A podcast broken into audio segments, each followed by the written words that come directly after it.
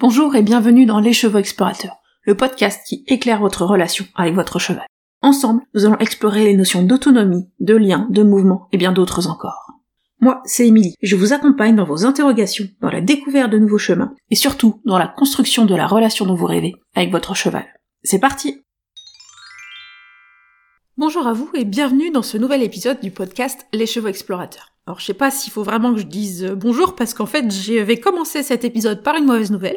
Parce qu'en fait, bah, je vais juste vous dire qu'il y a de grandes chances que vous soyez pas capable d'identifier toutes les fois où votre cheval est, dans un état émotionnel négatif.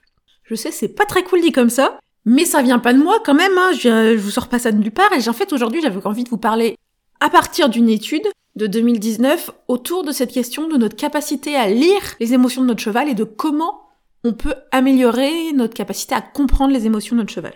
Donc l'étude dont je parle, c'est une étude de 2019 qui s'appelle Improving the Recognition of Equine Affective State.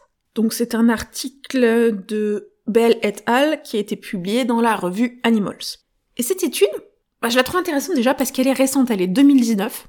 Et elle a été faite sur un groupe de 185 participants qui ont été recrutés via Facebook, à qui on a proposé 6 vidéos courtes de chevaux qui étaient dans un état affectif négatif et sur différents types de disciplines. Et on a demandé à ces personnes d'identifier ben, dans quel état émotionnel était le cheval, en prenant en référence l'analyse de ces vidéos par six comportementalistes qui étaient certifiés par un organisme du Royaume-Uni. Et du coup, eh bien, ils ont analysé comment les personnes, les membres de la communauté équestre, allaient identifier les émotions de ces chevaux.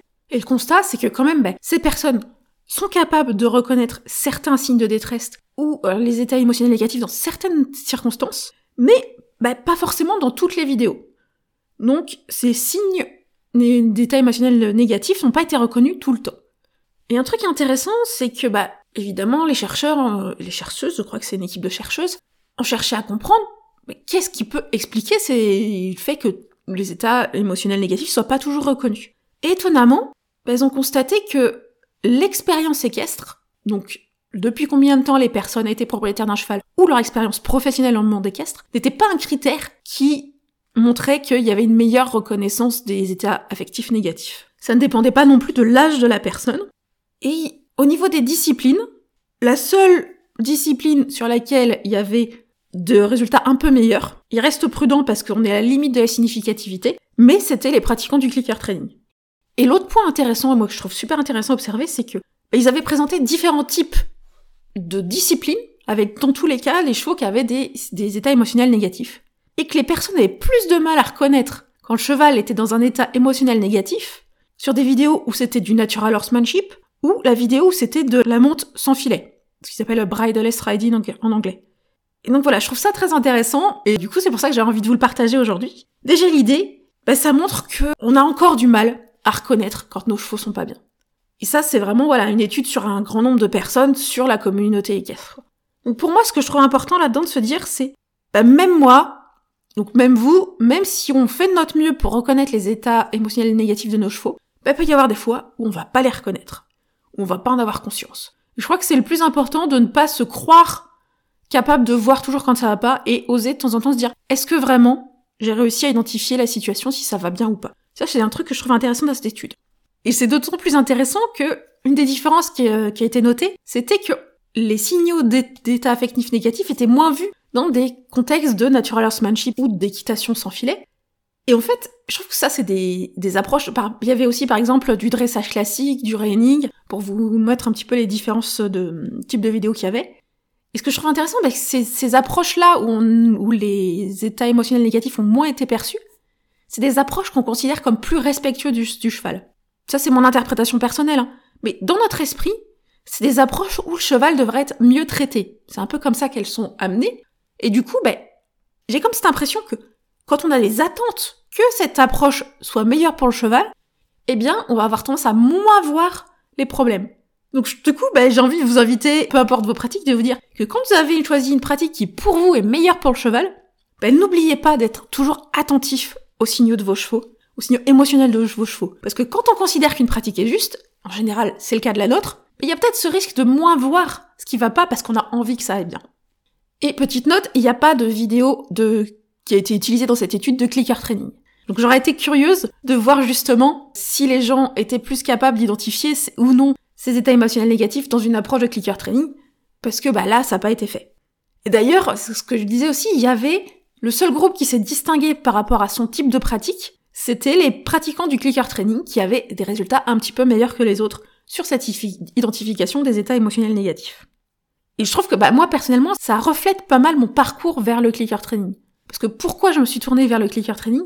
C'était dans cette recherche d'une approche où, eh bien, j'avais envie de plus d'écoute du cheval, plus d'échange avec le cheval. Et en fait, je pense pas que ce soit le clicker training qui nous amène ça, mais la recherche associée qui nous amène à cette approche nous amène à aller chercher plus loin et aller découvrir ces notions de renforcement positif, renforcement négatif, mais aussi ces notions de signaux émotionnels du cheval, signaux comportementaux associés aux émotions du cheval.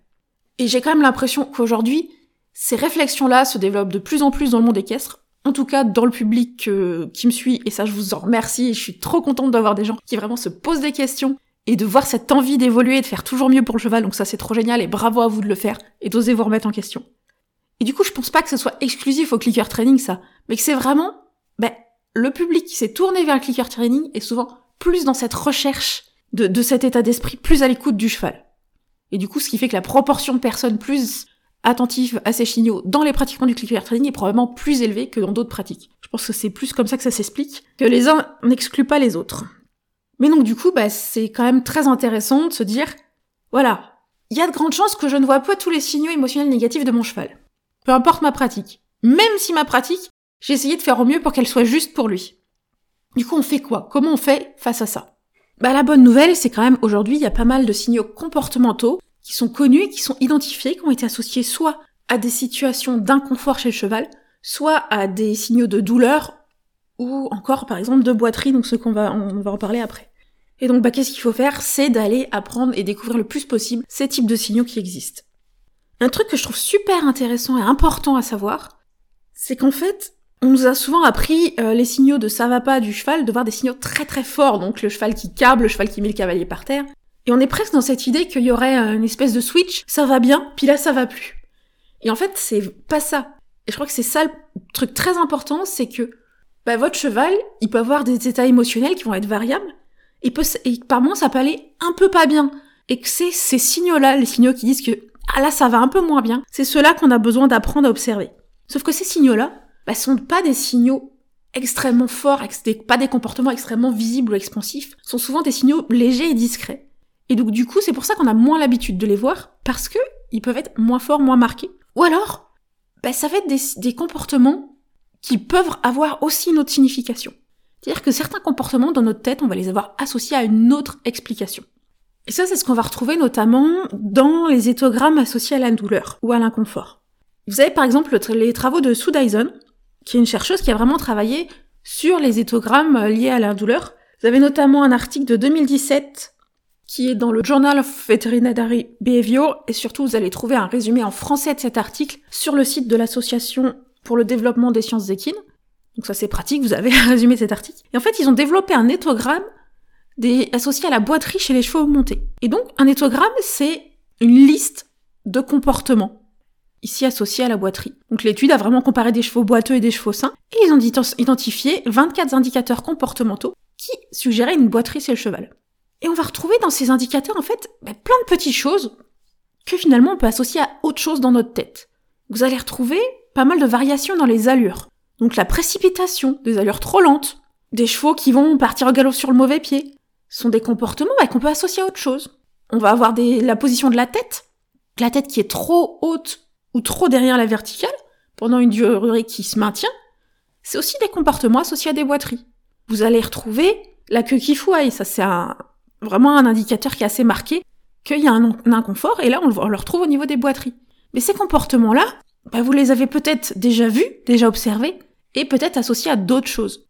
Donc c'est pour ça que c'est important de connaître ces indicateurs-là.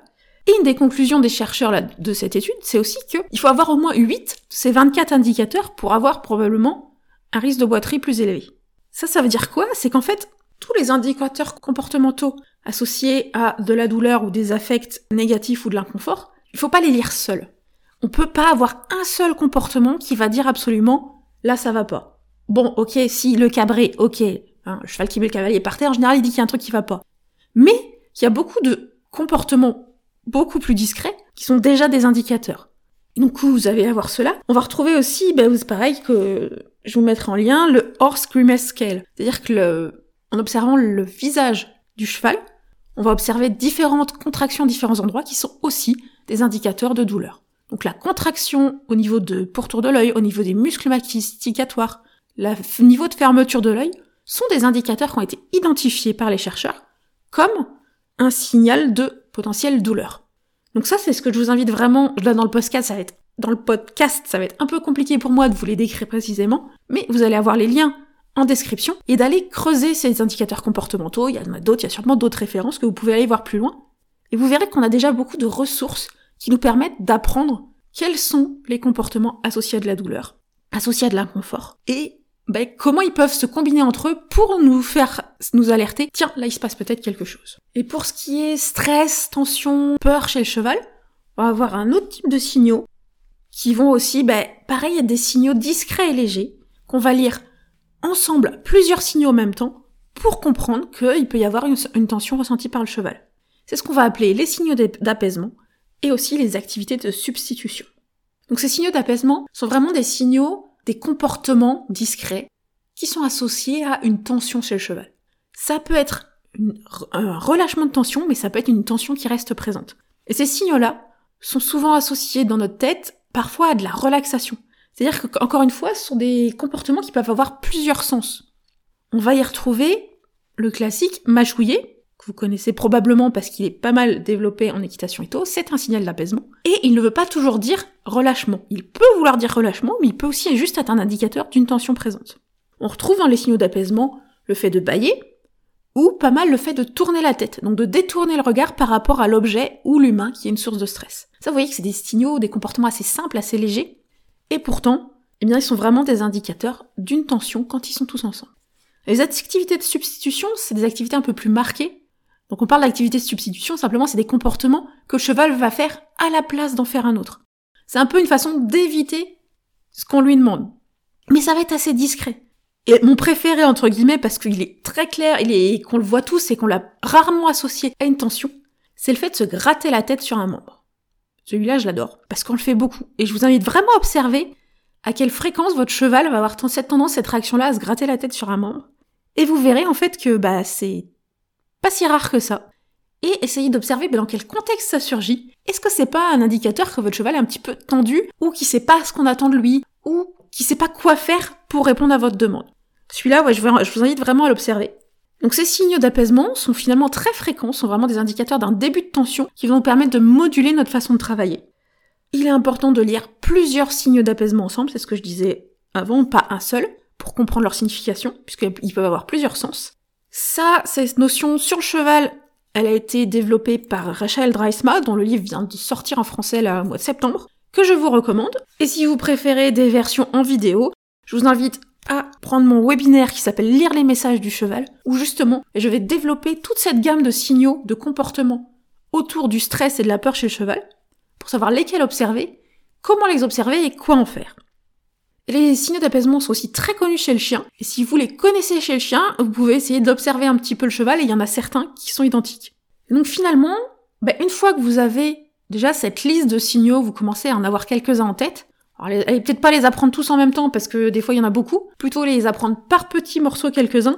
Et eh ben, vous avez, il vous reste surtout à observer. À prendre le temps d'observer vos chevaux, mais aussi les chevaux d'autres personnes. Et d'observer, de vous observer en vidéo, d'observer vos chevaux en vidéo. Il y a plein de choses qu'on voit pas pendant les séances, qu'on va voir quand on se regarde par la suite en vidéo. On se dit, ah ouais, mais là c'était clair le message, puis je l'ai pas vu tout de suite. Je regardais une vidéo il y a pas longtemps de ma jument. J'avais bien compris au bout d'un moment que l'exercice ça l'a gonflé, mais j'ai regardé la vidéo ces derniers jours et en fait, bah, je vois tout l'enchaînement de gratter la tête, de détourner la tête, de mâchouiller. Qui, ah bah oui, en fait, les signaux étaient très présents. Mais comme elle le faisait de l'autre côté de moi, bah, j'ai pas tout vu tout de suite. Bon, on a quand même fait autre chose après, hein. Mais en regardant la vidéo, c'est encore plus clair, en fait, finalement, les messages qu'il y avait. Donc, en conclusion de ce podcast, vraiment, mon message, c'est vraiment une invitation à apprendre à lire les signaux et les comportements discrets, qui sont des indicateurs des émotions de vos chevaux et des indicateurs d'inconfort chez vos chevaux. C'est particulièrement intéressant d'apprendre les signaux d'apaisement, ils sont faciles à comprendre.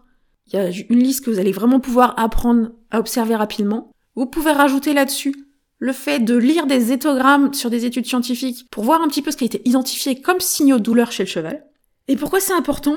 Bah Parce que, on l'a vu sur la première étude dont je vous parlais, c'est que c'est normal pour la plupart des cavaliers de ne pas identifier tous les signaux d'état émotionnel négatif de son cheval. On n'est pas parfait, bah des fois on loupe des choses. Donc on peut continuer à apprendre de nouvelles choses et à apprendre vraiment à mettre en pratique, c'est-à-dire d'observer chez les chevaux ce qu'on a vu en théorie. Et puis bah je trouve que c'est important aussi de continuer à parler et à diffuser l'information autour de ce sujet-là, qu'il y a plein de comportements qu'on peut apprendre à observer. Et la meilleure chose à faire pour ça, bah, c'est d'en parler. De partager autour de vous, dire tiens, est-ce que t'as vu ce signal d'apaisement? Est-ce que t'as vu cette activité de substitution? Tiens, est-ce que tu sais que euh, tel comportement c'est souvent associé à la douleur? Et si c'est pas forcément évident d'en parler directement avec les gens, vous pouvez sans hésiter partager cet épisode de, de podcast. Je suis pas prête d'arriver à dire podcast correctement du premier coup, mais c'est pas grave. Mais je vous invite à partager cet épisode de podcast aux personnes que vous pensez, dont vous pensez qu'ils pourraient en apprendre plus grâce à cet épisode. Voilà, je vous dis à très bientôt, on se retrouve dans 15 jours. Et voilà, c'est déjà fini pour aujourd'hui. Si cet épisode vous a plu, n'hésitez pas à le partager à vos amis qui pourraient être intéressés. Pour échanger avec moi et ne pas manquer les prochains épisodes, retrouvez-moi sur mon compte Instagram, at les chevaux explorateurs. Et si vous avez envie qu'on aille plus loin ensemble ou que vous souhaitez en savoir plus sur mes accompagnements individuels et mes programmes en ligne, n'hésitez pas à me contacter par mail ou à vous rendre sur mon site internet pour en savoir plus. Tous les liens sont en description de l'épisode. À très bientôt!